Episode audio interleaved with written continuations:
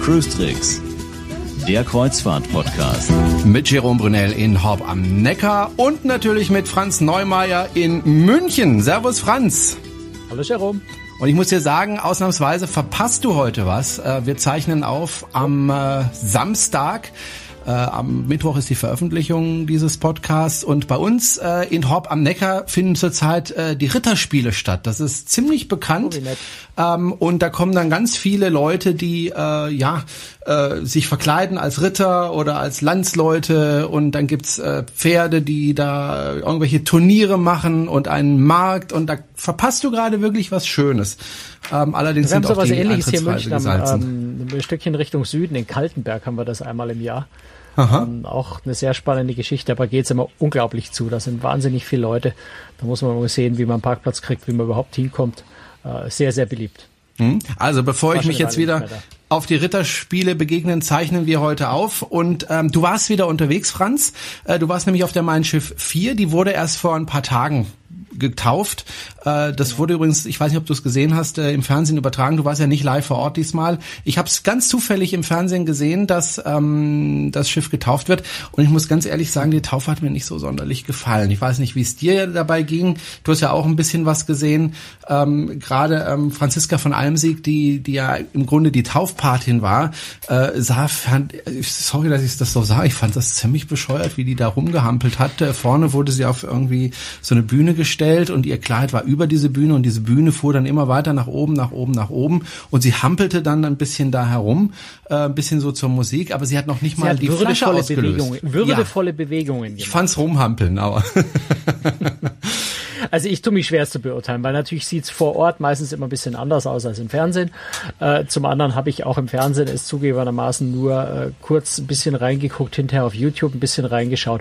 Ich habe es mir nicht komplett angeschaut, insofern äh, traue ich mich da nicht viel zu sagen. Aber ich persönlich bin auch mehr ein Fan, wenn ich ehrlich bin, von eher traditionellen Taufen, wo man nicht so ein ganz großes Brimborium drum macht und wo vor allem die Taufpatin wirklich irgendwie so ein bisschen Bezug auch dann zur Champagnerflasche hat, den Mechanismus wirklich von Hand auslöst. Ich wünsche mir ja immer Taufen, wo die Taufparty die Champagnerflasche wirklich in die Hand nimmt und dann mit Schwung äh, an den Bug schleudert, äh, an dem Seil hängend oder sowas findet kaum mehr statt, weil natürlich ähm, häufig dann die Flasche nicht kaputt geht. Die Distanzen bei diesen großen Schiffen sehr groß sind, äh, was, was die Flasche da schwingen muss, dann kein Schwung mehr da ist, dass die Flasche kaputt geht. Aber ich bin eher so ein Freund von, von traditionellen Taufen zugegebenermaßen. Und ich finde es auch immer lustig, wenn dann die Flasche doch nicht zerspringt, wenn man es also von Hand äh, macht. Ich finde kleine, kleine Plan ja, das Plan kann gehören zum Leben. ausgehen. Das war vor kurzem waren, ich weiß nicht mehr welches Schiff, das war ein amerikanisches Flusskreuzfasch. Ich glaube, die haben fünf Versuche gebraucht.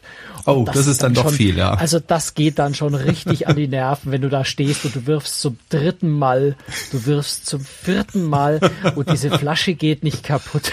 Du fragst ja. dich, geht sie überhaupt jemals kaputt?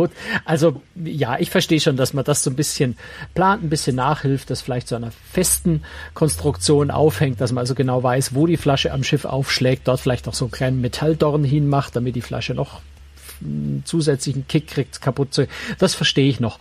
Ähm, aber darüber hinaus ist es jetzt mein persönlicher Geschmack nicht diese großen Brimborien, äh, bisschen, bisschen gediegen, bisschen äh, Blaskapelle, ähm, meinetwegen auch ein bisschen fetzigere Musik, aber was Traditionelles gefällt mir persönlich besser. Aber das ist natürlich wirklich Geschmackssache. Hm. Du warst jetzt auf der Mein Schiff 4 unterwegs. Wo und wie lange? Ich war vier Nächte äh, von Kiel aus mit einem Seetag, dann Oslo, äh, Kopenhagen und dann wieder zurück nach Kiel.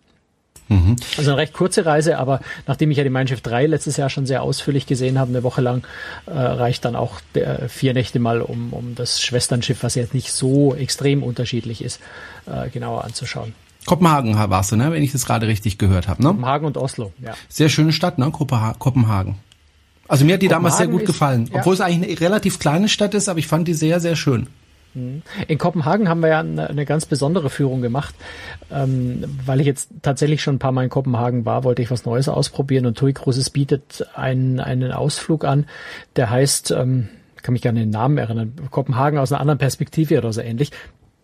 Das Spannende dabei ist, der Führer, der Tourguide ist ein Obdachloser. Ähm, also wirklich jemand, der auf der Straße lebt, allerdings in dem Fall schon ein, ein fast schon eine Berühmtheit ähm, in Kopenhagen, weil er also unter anderem die Obdachlosen Zeitung dort gegründet hat und, und Obdachlosen Fußball veranstaltet, sich sehr, sehr um obdachlose Kinder kümmert und so. Also der ist recht bekannt, aber er ist ein Obdachloser, der wirklich auf der Straße lebt und äh, so ein bisschen aus seiner Sicht die Stadt gezeigt hat, wobei man sagen muss, von der Stadt selber haben wir nicht so viel erlebt, weil er hat unglaublich viel erzählt von sich. Das war sehr, sehr reizvoll, sehr, sehr spannend. Ähm, sehr viel erzählt, wie man als Obdachloser auf der Straße lebt. Der hat uns Schlafplätze gezeigt, der hat uns erklärt, warum äh, Obdachlose an manchen Stellen sich aufhalten und nicht. Also ganz äh, wäre ein komplettes eigenes Thema, glaube ich, für eine Stunde, äh, für, für einen eigenen Podcast. Ähm, also jeder, der Kopenhagen schon mal gesehen hat und der das, äh, der jetzt nicht äh, die die Sightseeing-Stellen abklappern muss, sondern äh, Lust hat, sich mal was ganz anderes anzuschauen, sei sei empfohlen, das mal auszuprobieren, wenn man sich für das Thema interessiert. Also es ist kein kein äh, Kopenhagen Sightseeing, aber es war sehr sehr spannend und wir haben dann natürlich auf dem Rückweg sind wir durch äh, zu Fuß gelaufen, wir haben uns nicht vom Bus zurückfahren lassen, wir sind zu Fuß nochmal durch die Stadt gelaufen und haben uns dann die Touristenattraktion auch nochmal angeguckt kurz. Haben Kaffee getrunken am Niehafen äh, und, und all das, was man eben so macht. Hm. Kurz noch ein paar Worte zu Oslo. Da war ich auch mit der Aida Aura damals, aber hatte nicht die Zeit äh, abzusteigen vom Schiff. Äh, empfehlenswert, Oslo? Weil da kann man ja auch mit, äh, mit einer anderen Reederei runterfahren, mit diesen Fährschiffen. Mit Collarline, ja, Oslo. Genau, Collarline. In, in Oslo genau. halten natürlich viele Schiffe, klar. Äh, ja. Also ich war ja letztes Jahr eben genau mit Collarline schon mal in Oslo, da war das Wetter nicht so schön und es war, war so ein bisschen kalt. Ähm, diesmal haben wir Riesenglück gehabt mit strahlendem Sonnenschein, es war wunderbar warm. Das macht schon nochmal einen großen Unterschied, das macht die Stadt sehr schön. Ähm, es ist so ein bisschen Geschmackssache, also Oslo ist natürlich eine sehr moderne Stadt und äh, mit sehr viel moderner Architektur. Ich bin kein so großer Freund von moderner Architektur. Ich kann mich da nicht so so groß begeistern dafür. Aber wer das mag, ist Oslo eine höchste Empfehlung. Ähm, dann ist der Hafen selber ist einfach sehr schön. Es gibt zum einen eine alte Festung, die auch völlig frei zugänglich ist, ähm, auf der man ein bisschen rumklettern kann, die sehr schön ist. Und äh, der Oslo Fjord als solches, also die, der, der wirklich der, der lange, lange Fjord, wo man viele Stunden durchfährt, bis man in Oslo tatsächlich ankommt, ist wunderschön. Da lohnt sich das frühe Aufstehen dank äh, der, der Tatsache, dass wir ja ganz nah an der Sommersonnenwende da waren, war auch äh, in der Früh irgendwie um drei Uhr schon hell draußen und ich konnte da nicht schlafen und war in dem Fall, äh, in dem Fall sehr froh drum, weil ich dann wirklich den Vorhang aufgezogen habe, rausgeschaut habe und dann auch nicht mehr zurück ins Bett wollte, weil der Fjord einfach wunderschön ist dort. Ähm, ansonsten habe ich diesmal von Oslo auch nicht so wahnsinnig viel angeschaut. Ich habe nämlich eine Bootstour gemacht. Ähm, eben so ein bisschen in der Nähe von Oslo durch den Fjord, äh, so zu ein paar Inseln raus, ähm, einfach mal äh, dort angeschaut, wie schön tatsächlich die Landschaft oder die Gegend dort einfach ist, wie die schön die Leute auch leben in ihren Sommerhäusern, die sie auf den Inseln stehen haben. Ist einfach sehr hübsch. Hm. So, jetzt kommen wir mal zu der Mein Schiff 4, das Schwesternschiff, du hast es ja gerade gesagt, zum Mein Schiff 3. Und ich habe mir den Artikel von dir durchgelesen, den du über das Schiff geschrieben hast. Und ähm, jetzt, jetzt mal Hand aufs Herz, sei mal ehrlich. Hast du all diese Unterschiede tatsächlich selber rausgefunden oder Gab es da irgendwie eine Pressemitteilung von der Reederei, die dir gesagt haben, also wir haben ein paar Unterschiede auf dem Schiff und das sind folgende und du hast es dir dann angeguckt? Weil ähm, du hast da so viele Unterschiede festgestellt, wo ich mir gedacht, entweder er ist ein super Detektiv äh, oder er hat tatsächlich Informationen bekommen. Was ist die Wahrheit, Franz? Hand aufs Herz. Na, irgendwann die Mischung aus allem natürlich. Also natürlich gibt's Pressemitteilungen, in denen drin steht, was sich geändert hat. Ähm, das bezieht sich da mehr so auf die großen äh, Änderungen, also sowas wie eben das neue Restaurant oder, oder die, die Waterkant Bar statt dem Meerleben-Museum. Das sind so Sachen, die wusste ich auch vorher schon. Ähm, da hätte ich jetzt wirklich alle Ohren, Nasen, Augen verschließen müssen, um das nicht vorher schon mitzubekommen, aber ich hätte es sicher auch so gefunden. Ähm, ich bin mir auch ganz sicher, dass wesentlich mehr Unterschiede in den Details dann noch sind, als ich in dem, in dem Artikel tatsächlich beschrieben habe. Ich habe damals mal bei der Allure of the Seas, wie die rauskam, Schwesternschiff zur Oasis of the Seas, habe ich mal tatsächlich ein bisschen detektivischer nach kleineren Änderungen gesucht und bin damals auf über 100 gekommen.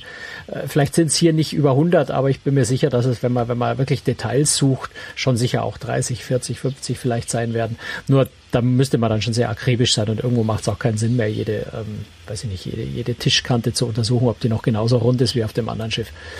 Ähm, aber so die wesentlichen Änderungen, denke ich, habe ich rausgearbeitet und ähm, ich würde mal sagen, so zwei Drittel habe ich schon dann auch selber entdeckt irgendwie. Wenn man äh, auf die Mein Schiff 4 kommt und vorher auf der Mein Schiff 3 war, denke ich mal, aber im ersten Augenblick denkt man, äh, ja, es sieht alles ziemlich ähnlich aus. Oder merkt man es schon beim Betreten des Schiffes sofort, dass es da doch Unterschiede gibt von der Stimmung, von der Farbe? Na, das, das ist genau der Punkt. Also von, von den äh, Räumlichkeiten, von den Anordnungen ist natürlich fast alles identisch. Wir kommen ja nachher vielleicht noch auf die paar Kleinigkeiten, die anders sind.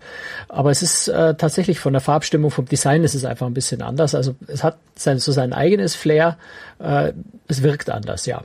Nicht, äh, mir persönlich, muss ich ehrlich sagen, gefällt die Mein Schiff 4 besser als die Mein Schiff 3, aber das ist so, so ein rein emotionaler Eindruck. Ne? Das heißt auch nicht so, dass die Mein Schiff 3 furchtbar hässlich war und die Mein Schiff 4 furchtbar toll, aber so feiner Unterschied äh, ist da und mir persönlich gefällt jetzt so die Farbgebung, die Stimmung auf der Mein Schiff 4 besser.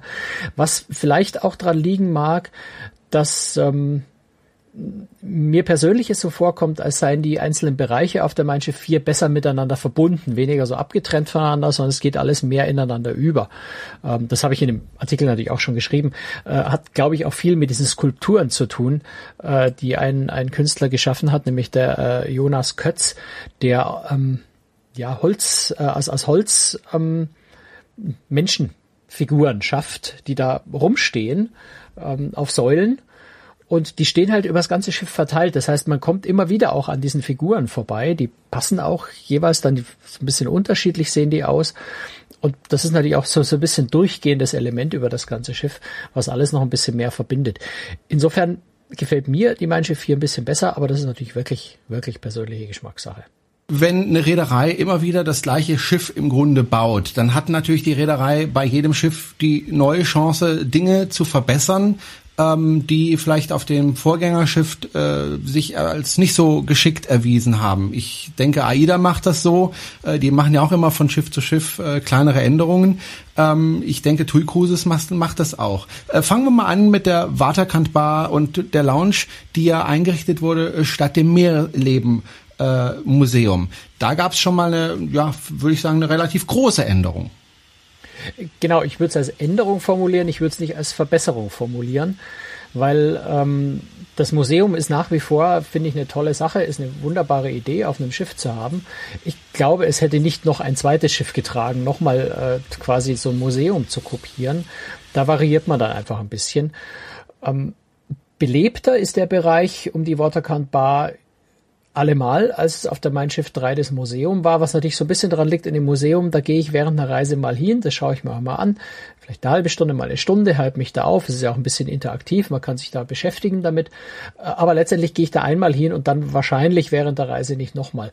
Wenn da eine Bar ist, entwickelt sich so ein Ort ganz schnell dann auch noch zu einem zusätzlichen Treffpunkt. Und äh, ich glaube, es tut dem Schiff insgesamt auch gut, dass noch eine zusätzliche Bar, ein relativ großzügiger Launchbereich, äh, Aufenthaltsraum da ist. Vor allem an dem Seetag hat man das schon gemerkt, dass es überall ich will sagen, nicht relativ voll ist, aber die, die Bar da unten hat schon dazu äh, geführt auch, dass sich die Leute einfach ein bisschen besser verteilen. Und was noch dazu kommt, äh, was ich sehr, sehr schön finde, ist ähm, dieses Schiffsmodell ist ein, ein riesengroßes Schiffsmodell, was so in der, der, der Länge nach aufgeschnitten ist. Das heißt, das, auf der einen Seite sehe ich das Schiff von außen, auf der anderen Seite sehe ich das Schiff ähm, quasi von innen. Also da kann man zum Beispiel in den Maschinenraum reingucken. Äh, man kann sehen, wie der Scrubber, wie der Schornstein, wie der Rauchabzug ähm, aussieht äh, intern. Also da sieht man selbst als Ingenieur so genau nicht hin, weil dort ja alles verbaut ist, wenn man im Schiff dort reinsteigt. Ähm, also insofern äh, ein ganz tolles Objekt dort, wo die Leute auch tatsächlich drum rumstehen, diskutieren. Äh, es geht auch so eine kleine Treppe rauf, dass man ganz nah rankommt. Ähm, das schauen sich die Leute schon sehr, sehr genau an. Und das inmitten einer Bar mit, mit Launchmöbeln. Nebenan ist noch sowas ähnliches wie eine Bibliothek. Das sind auch Bildschirme mit Kopfhörern, wo man Musik hören kann. Ähm, insofern sicher ein wesentlich belebterer Raum. Und es hat vor allem natürlich auch Fenster nach außen. Das Museum war relativ düster und dunkel, auch weil dort natürlich äh, Ausstellungsflächen waren und keine Fenster. Franz, du hast gerade dieses Schiffsmodell angesprochen. Ich weiß nicht, ob du dich erinnerst, vor einiger Zeit habe ich dich ja auch mal darauf angesprochen, was mich nämlich gewundert hat, äh, wenn ich auf Kreuzfahrtschiffen bin. Ich hätte gerne ein Schiffsmodell von so, von dem Schiff, auf dem ich bin, äh, um das mit nach Hause zu nehmen, irgendwie in eine Vitrine zu stellen, damit ich dann auch erzählen kann, wenn ich Besuch bekomme zum Beispiel, schaut mal, auf diesem Schiff war ich. Äh, man findet solche Schiffsmodelle eigentlich so gut wie nie in den äh, Einkaufsgeschäften auf dem Schiffen. Woran liegt das eigentlich? Weil das wäre doch, ich, ich könnte mir gut vorstellen, dass ich nicht der Einzige bin, der so ein Schiffsmodell möchte. Also das Modell, was sie natürlich jetzt da in der Bar haben, das könntest du nicht mit nach Hause nehmen, weil das wiegt allein, glaube ich, äh, eine Tonne oder sowas. Also ist richtig, richtig groß, richtig schwer. Ähm, nein, äh, in den, in den Souvenirshops an Bord findest du schon immer Schiffsmodelle, die sind aber meistens recht grob, meistens aus Guss, Plastik oder sowas, die sind nicht besonders schön, nicht besonders detailliert. Ähm, woran liegt das? Modelle sind relativ teuer. Also wenn du ein gutes, schön gemachtes Modell haben willst mit vielen Details, dann würde das halt weit über 100 Euro kosten. Und das sind wahrscheinlich die wenigsten Leute bereit zu bezahlen. Das ist also eine Vermutung von mir. Es ist einfach eine Spekulation, warum solche Modelle kaum angeboten werden. Also selbst diese ähm, Gussmodelle kosten ja meistens dann schon 40, 50 Dollar. Und ähm, ich glaube, das geben die Leute einfach nicht aus, so viel Geld dann für ein, für ein wirklich feines, für ein wirklich gutes Modell. Hm, baut ihr doch selber welche. Ja, das sagst du sogar. Ich mit meinen zwei linken Händen. Also ich kann wirklich viel, aber meine zwei linken Hände können nicht zusammenbasteln. Ich habe mir kürzlich mit einem Tacker in den Finger geschossen und da ist eigentlich eine Sicherung drin, damit das genau nicht passiert. Aber Brunel kriegt es trotzdem hin. Also äh, Handwerk und Brunel, das kannst du gerade mal eben knicken. Gut, ja, kommen wir mal Kommen wir mal zu etwas, was ich viel besser kann, nämlich zum Essen. Es gibt äh, auf der Mein Schiff 4 äh, gibt es im äh, Hauptrestaurant ja drei Bereiche und da gab es jetzt auch eine Änderung und zwar äh, wurde das Eurasia Restaurant gestrichen sozusagen und stattdessen eine Brasserie äh, eingebaut. Äh, Eurasia, was genau gab es da für Essen? Weil es ist ja einmal europäisch und asiatisch. Ist das so eine Mischung gewesen? Ja, also es war einfach, ja, ich sag mal, asiatisch beeinflusste Küche. Also schon eine relativ europäische Küche, aber ähm, also es waren jetzt keine extrem asiatischen Gerichte.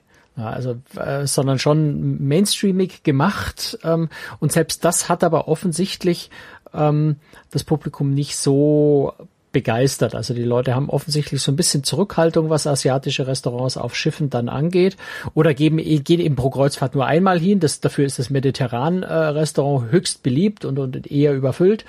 Ähm, das Klassik-Restaurant ohnehin äh, mit, mit traditionellen Gerichten.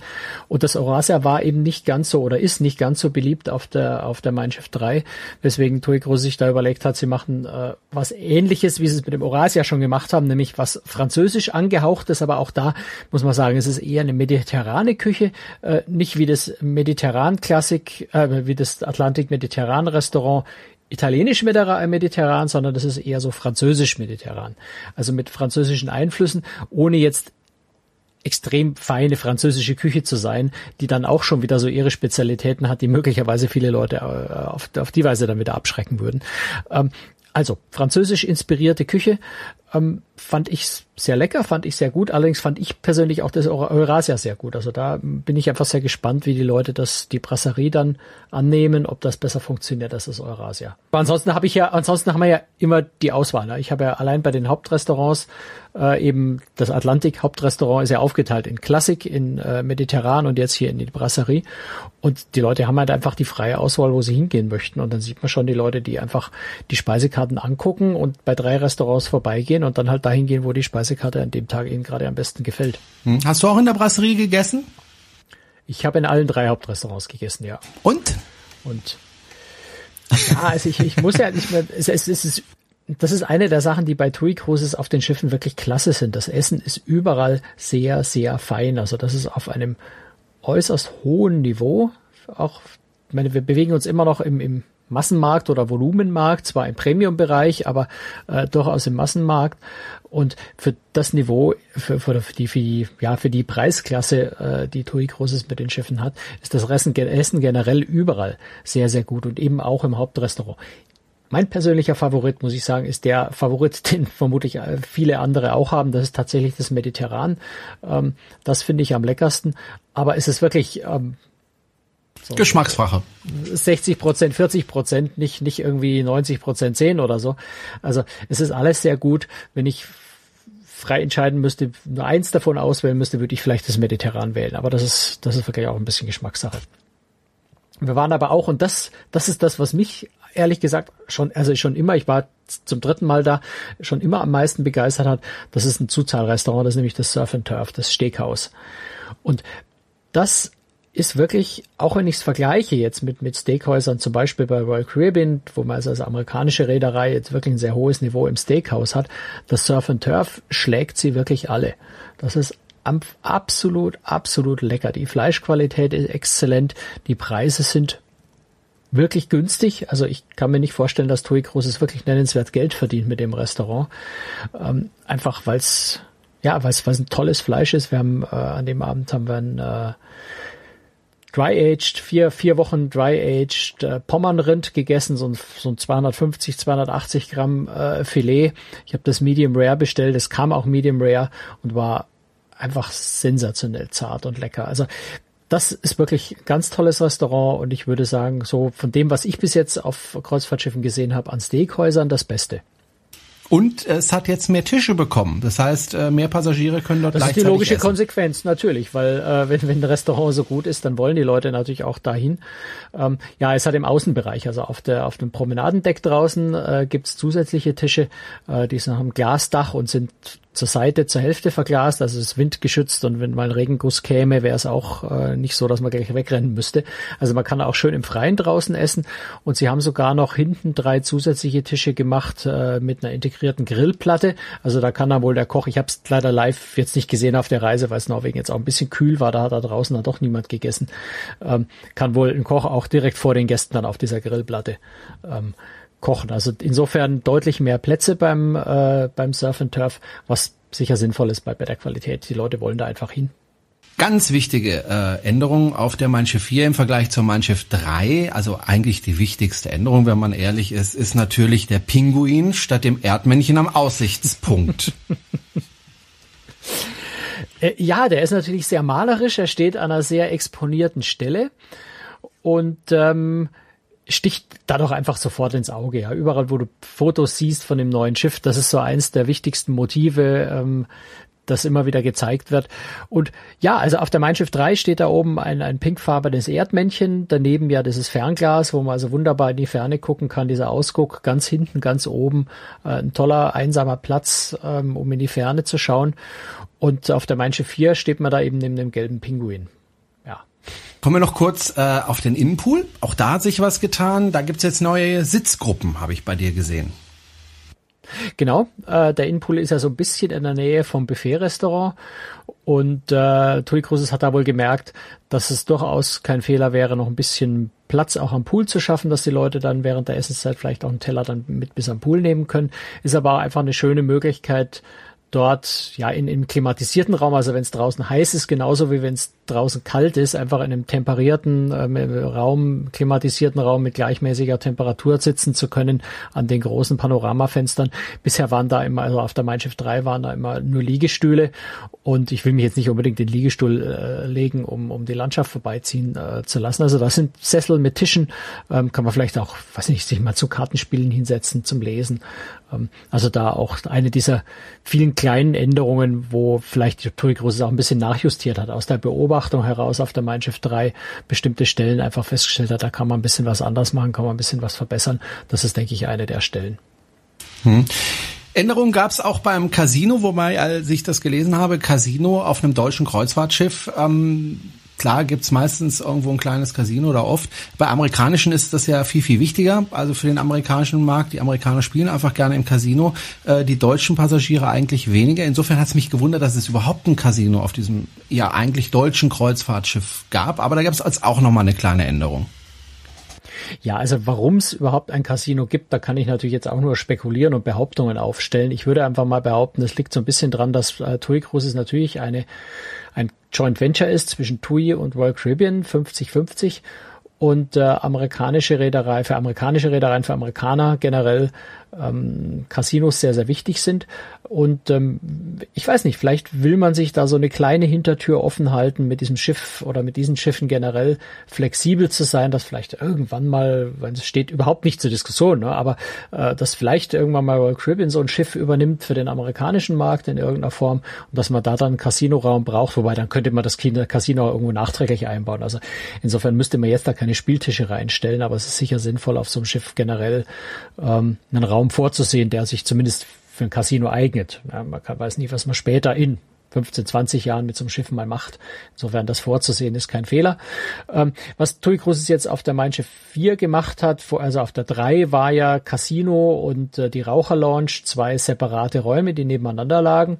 Ähm, wobei da auch schon im in der Raucherlounge irgendwie ein kleiner Spieltisch drin war. Ähm, die beiden Räume haben sie jetzt einfach zusammengelegt. Das heißt, es ist jetzt ein großer, langer Raum, ähm, wo die Bar nicht mehr am Ende, sondern genau in der Mitte steht und dann eben vorne und hinten ein paar Spielautomaten ähm, sind und dann noch ein, ich glaube, es ist ein Pokertisch, der war die ganze Zeit abgedeckt. Ich habe es nicht gesehen. Roulette-Poker, irgendwas in der Art. Äh, noch ein Spieltisch da oder vielleicht ist es Blackjack. Ähm, also so eine, so eine Mischung jetzt aus Raucherlounge und, und, und Spielcasino mir persönlich hat jetzt das, das alte Raucherzimmer besser gefallen, auch wenn ich jetzt nicht Raucher bin, insofern würde ich da eh nicht reingehen. Ähm, es hat ein bisschen heimeliger, ein bisschen kleiner gewirkt, ein bisschen familiärer, aber das ist auch eine Kleinigkeit. Eine wichtigere, äh, eine wichtigere Änderung finde ich ist ja äh, der Wellnessbereich. Der hat sich ja noch mal ein bisschen vergrößert. Ja, insgesamt äh, sind da, ähm, glaube ich, nochmal zusätzliche Behandlungsräume im Spa-Bereich dazugekommen. Ähm, die Spa-Suite hat man noch ein bisschen größer gemacht. Ähm, und das, was, was mich sehr, sehr fasziniert, das ist wirklich diese riesengroße finnische Sauna, die Horizont-Sauna, die, ja, das ist einfach, die ist riesig. Also für ein Kreuzfahrtschiff eine, eine unglaublich große Sauna, wo ich, also ich tue mich jetzt schwer zu schätzen, wie viele Leute da reinpassen. Ich würde mal sagen, so 30, Menschen, glaube ich, würden da gut reinpassen in die, in die Sauna. Ähm, die ist ganz vorne, liegt etwas oberhalb der Brücke. Das heißt, man kann doch diese großen Panoramafenster ähm, von der Sauna dann auch wirklich so auf die Nock von der Brücke runterschauen und hat ansonsten natürlich auch einen wunderbaren äh, Ausblick aufs Meer zur Seite. Also eine sehr, sehr schöne Sauna. Ähm, riesengroß. Ähm, Tui sagt, es ist die größte Sauna, die auf einem Kreuzfahrtschiff überhaupt irgendwo weltweit existiert. Ich vermute, da haben Sie recht. Ich habe nicht annähernd eine Sauna in der Größe gesehen, eine einzelne jedenfalls nicht. Und das ist ja auch nur eine von vielen. Das ist eine ganz große Saunalandschaft mit, mit mehreren Saunen und, ähm, und kostenlos zu benutzen. Also auf anderen Schiffen zahlt man ja zumindest für die größeren Saunalandschaften Geld. Bei TUI Cruises ist das tatsächlich die Nutzung komplett äh, im Reisepreis inklusive da. Franz, zwei Dinge möchte ich gerne noch ansprechen äh, bei der Mein Schiff 4. Das eine ist Vibrationen auf dem Schiff. Du hattest schon ganz begeistert berichtet auf der Mein Schiff 3, dass die Vibrationen auf dem Schiff ganz extrem niedrig sind, obwohl äh, die, äh, das Schiff ganz konventionell mit einem Propeller hinten angetrieben wird oder mit mehreren Propellern. Ich glaube, zwei sind hinten. Ähm, und trotzdem sind die Vibrationen sehr, sehr gering. Ja, also da ist äh, tatsächlich der technische Fortschritt ganz enorm. Ähm, die, die Maschinen sind offensichtlich einfach so gelagert oder die ganze Technik ist so gelagert, dass sie einfach nahezu keine Vibrationen auf, den, auf das Schiff übertragen.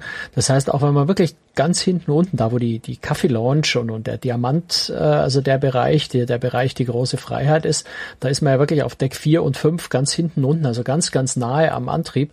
Und selbst dort spürt man, ja, also wenn man am Boden steht, spürt man so ganz, ganz leichte Vibrationen, aber es ist jetzt nicht so, dass wie bei, bei vielen anderen Schiffen, auch bei der Mein Schiff 1, 2 zum Beispiel, ähm, wenn man da hinten in dem Restaurant sitzt und man hat ein Glas Wasser auf dem Tisch stehen, dass man da richtig so, so kleine Wellen, so kleine Schockwellen äh, durch die Gläser laufen sieht, über das Wasser laufen sieht, weil die Vibrationen relativ stark sind. Ähm, und bei der Mein Schiff 3 und jetzt auch bei der Mein Schiff 4 spürt man davon eigentlich überhaupt nichts. Das fühlt sich äh, sogar besser an als bei Schiffen mit einem Pottantrieb, wo traditionell generell die äh, Vibrationen geringer ausfallen. Äh, aber selbst im Vergleich zu einem Pott angetriebenen Schiff ähm, sind die Vibrationen wirklich äußerst gering. Also das ist sehr, sehr faszinierend. Ganz am Schluss noch die Frage an dich, Franz. Was hat TUI Cruises denn bei der Mein Schiff 4 äh, beim Umweltschutz gemacht? Das ist ja immer ein ganz, ganz großes Thema. Ja, also da gibt's keine Unterschiede zur Mein Schiff 3, aber die Mein Schiff 3 ist ja nach wie vor äh, jetzt eben zusammen mit ihrem Schwesternschiff Mein Schiff 4 ähm, ja, wie soll man sagen, das sauberste äh, unter Anführungszeichen Kreuzfahrtschiff der Welt. Äh, sprich, äh, sie haben natürlich das, was andere Reedereien auch tun, äh, die Technologie so weit fortentwickelt, dass sie wieder mal 30 Prozent weniger Energie überhaupt schon mal nur verbraucht wie vergleichbare äh, etwas ältere Schiffe. Aber sie hat eben auch eine eine kombinierte Ab Abgasnachbehandlung. Das heißt, Schwefelemissionen werden rausgefiltert, Stickoxide werden um fast 75 Prozent, Partikelemissionen äh, also Feinstaub, Ruß äh, um ungefähr 60 Prozent gesenkt. Ähm, das sind also Werte, die ähm, über das hinausgehen, was gesetzlich auch vorgeschrieben ist. Gesetzlich vorgeschrieben sind Schwefelfilter. Ähm, durch den Schwefelfilter, also den Scrubber, entsteht automatisch auch eine Filterung von Partikel und Ruß. Ähm, aber gerade bei den Stickoxiden ist TUI Großes da schon der ganzen Sache ein bisschen voraus, weil das ist erst äh, für Neubauten ab 2016 gesetzlich dann verpflichtet. Also da haben sie recht früh angefangen und sind, wie gesagt, im Moment äh, die beiden Schiffe mit der, mit der saubersten, mit der höchsten Abgasnachbearbeitung, mit dem saubersten Abgas. Und TUI Cruises hat ja auch, ähm, und ich hoffe, dass das heute auch noch gilt, äh, mal gesagt, dass sie auch tatsächlich mit dem Scrubber äh, auch dort fahren, wo es gesetzlich nicht vorgeschrieben wäre. Also das Schiff fährt mit Schweröl, filtert aber eben viele der Schadstoffe über die Scrubber raus. Und das müssten sie jetzt auf hoher See außerhalb von Schutzgebieten nicht tun. TUI Cruises hat aber gesagt, sie werden den Scrubber immer eingeschaltet lassen, also überall filtern. Andere tun das nicht. Insofern denke ich, was Umweltschutz angeht, durchaus sehr, sehr vorbildlich. Franz, die Schiff 4 ist jetzt in Betrieb, ganz offiziell. Ähm, wann kommt die Schiff 5? Du stellst mir immer solche Fragen, die ich dann nicht. ich habe mir gedacht, als letztes stelle ich dir eine Frage, wo ich dich vielleicht auf falschen Fuß erwische. Mir, naja, ich habe jetzt nicht die ganzen äh, Veröffentlichungsdaten von neuen Schiffen äh, ganz genau im Kopf. Es ist nächstes Jahr, aber wann genau muss ich jetzt wirklich kurz äh, nachgucken äh, und ein bisschen schummeln und blättern. Ähm, genaues Datum habe ich da ehrlich gesagt noch gar nicht. 2016. Gut, dann lassen wir uns doch einfach überraschen. Äh, so einfach ist das. Wir wissen nächstes Jahr und die kommen ja immer ungefähr in einem Abstand von einem Jahr äh, auf den Markt und dann kommt also nächstes Jahr die Mein Schiff 5 und dann die Mein Schiff 6 und vermutlich mal die Mein Schiff 7 hinten dran. 7 mit dem Mein Schiff 8, genau. Genau. Und ähm, dann lassen wir uns überraschen, was es da dann noch für Veränderungen äh, auf diesen Schiffen gibt. Das war's. Äh, das war Folge 111. Und ähm, wenn Sie uns unterstützen möchten, wir haben verschiedene Links auch im Podcast und ähm, Sie können uns natürlich nach wie vor kommentieren. Darüber freuen wir uns immer sehr. Oder Sie können uns bewerten in iTunes. Und vielleicht noch ganz am Schluss ein Hinweis, Franz, du hast einen neuen Button eingebaut äh, auf die Webseite. Die heißt Abonnieren. Äh, was genau bedeutet das? Ja, das war eigentlich bisher auch schon möglich. Ähm, einen Podcast kann man ja, wenn man auf seinem Handy, auf seinem Smartphone, auf seinem iPhone äh, eine entsprechende App hat, die Podcasts ähm, ja, speichert, sammelt, einem zum Abspielen äh, gibt, ähm, dort kann man den Podcast eben auch abonnieren und dann lädt jede Folge automatisch, äh, wenn eine neue rauskommt, auf das Handy. Sie müssen es gar nicht mehr aktiv runterladen. Und, so, und dieser Abonnieren-Button macht das Ganze jetzt einfach nochmal ein Stück leichter. Klicken Sie drauf, suchen sich die App aus, die Sie auf Ihrem Handy haben und schon geht das Ganze automatisch. Also einfach einfacher, leichter als bisher. Wunderbar. Wir arbeiten also ständig an unserem Podcast. Wie Sie vielleicht auch wissen, gibt's uns auch als Video. Vielleicht in dieser Folge gar nicht mal so schlecht, da mal reinzuschauen, denn da können Sie dann auch Bilder sehen von der Mein Schiff 4, äh, die ich da einblende. Aber das müssen Sie gar nicht, weil Sie können auch auf die Webseite gehen. Da hat Franz ganz, ganz viele äh, Fotos und so weiter, äh, auch Panoramen äh, eingebaut. Das können Sie sich natürlich auch anschauen wo Sie uns auch immer sehen. Äh, haben Sie Freude dran und empfehlen Sie uns vor allen Dingen weiter. Wir freuen uns wirklich über jeden Hörer und über jeden, jeden Zuseher. Und ja, wir hören und sehen uns in der nächsten Woche, nächsten Mittwoch. Dankeschön fürs Zuhören und tschüss Franz nach München. Servus Jerome. Ciao.